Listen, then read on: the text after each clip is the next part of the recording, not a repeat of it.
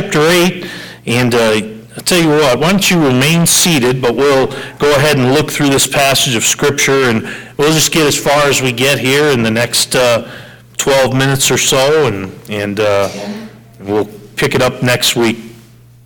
Lord willing, be able to finish it uh, next week, because then Pastor, you got Pastor Alex for, uh, for March. So, um, so Hebrews chapter 8, if you look at verse, um, well, let's look at verse number, hmm, uh, look at verse number 8. Um, he says, For finding fault with them, he saith, Behold, the days come, saith the Lord, when I will make a what?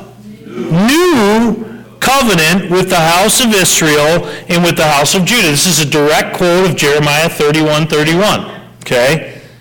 Not according to the covenant that I made with their fathers in the day when I took them by the hand to lead them out of Egypt, out of the land of Egypt, because they continued not in my covenant and I regarded them not, saith the Lord. For this is the covenant that I will make with the house of Israel after those days, saith the Lord. I will put my laws into their mind, and write them in their hearts, and I will be to them a God, and they shall be to me a people. And they shall not teach every man his neighbor and every man his brother, saying, Know the Lord, for all shall know me, from the least to the greatest. What a day that's going to be, huh? When that new covenant comes. But then, and I, I love this, to me, this is the best part right here. For I will be merciful to their unrighteousness, and their sins and their iniquities will I remember no more. In that he saith, A new covenant he hath made the first old.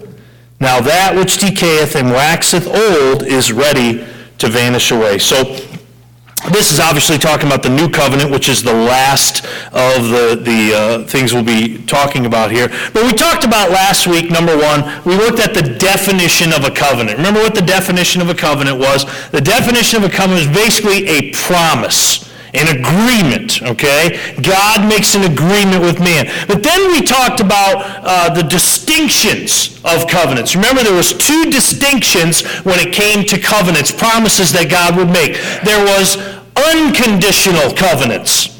And that was when God said, I will do this no matter what you do. Okay? But then there was conditional covenants. Many of the covenants that we looked at in the Old Testament were conditional. God said, if you will do this, I will do this. And they're, they're, again, conditional, the way, the way to remember the, those covenants, the, the unconditional versus the conditional is really simple.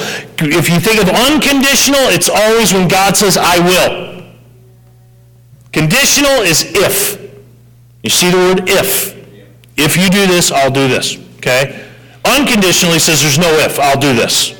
Okay? Like you think about in a, conditional promise. It's not a covenant, but it's a, a, conditional promise. Remember, we always think of the verse on revival from Second Chronicles 7.14. If my people, which are called by my name, shall humble themselves and pray and seek my face and turn from their wicked ways, then will I hear from heaven will forgive their sin, will hear their line. Well, there's four ifs there.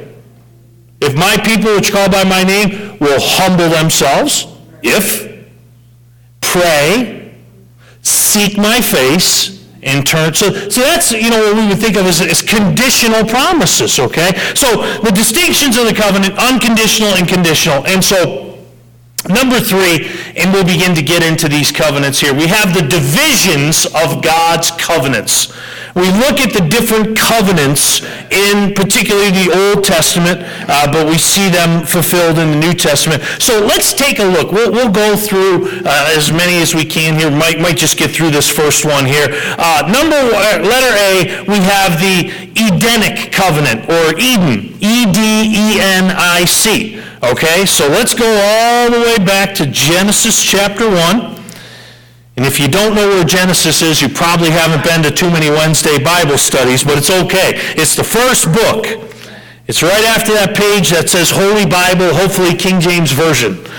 Uh, Genesis chapter 1. Here we have the Edenic covenant, covenant of Eden.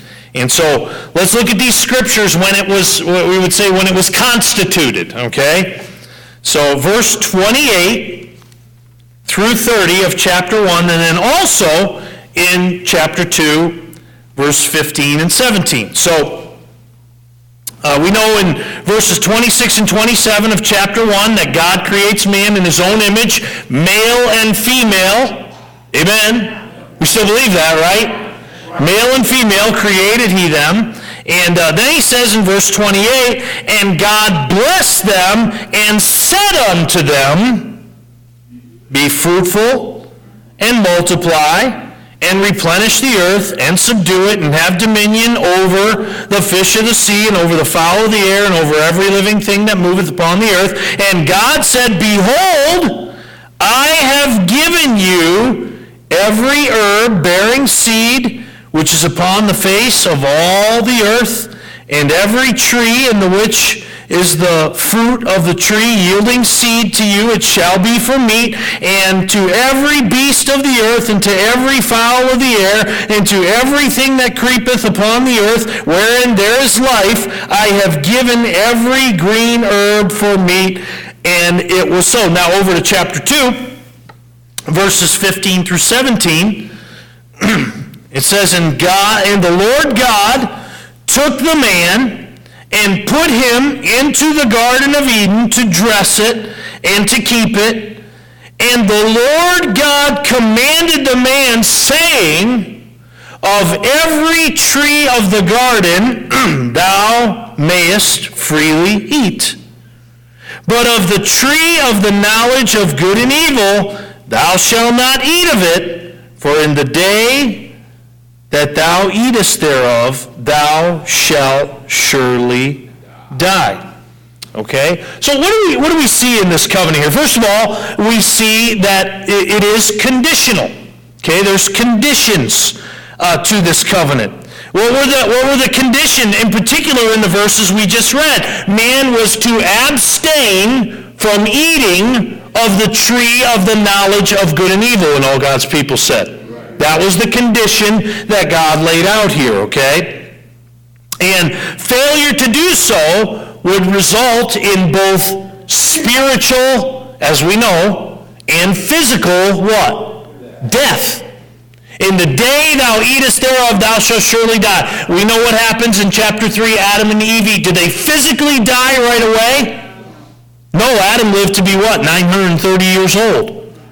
But spiritually, that moment, they died.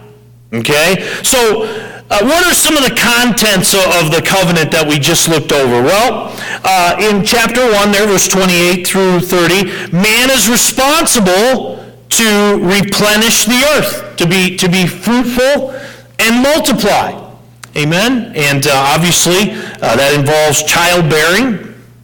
But then also uh, to subdue the earth. He, he tells them to subdue the earth part of this covenant here. Uh, to have dominion over all the animals. I think it's one of the most amazing things that since after the fall that uh, the, when God said, the dread of you shall be on every beast. You know, forgive me, even, even the nastiest beast still doesn't want to have anything to do with people. It sees you, usually goes in the other direction. It'll attack you if you, you know, present a threat and all that. But it's just amazing to me that sometimes it, it could be a huge uh, beast and they're actually afraid of man. Well, God said that. Okay? Um, something else. Uh, uh, he and I, fellows, I'm sorry about this, but it is in the Bible uh, here before the fall. Vegetarian. Every herb bearing seed wasn't meat yet. Some of you are glad for the fall right now. You're about to go home and have a, a steak dinner or something. Amen. Uh, what else was he to do? He was to dress and keep the garden.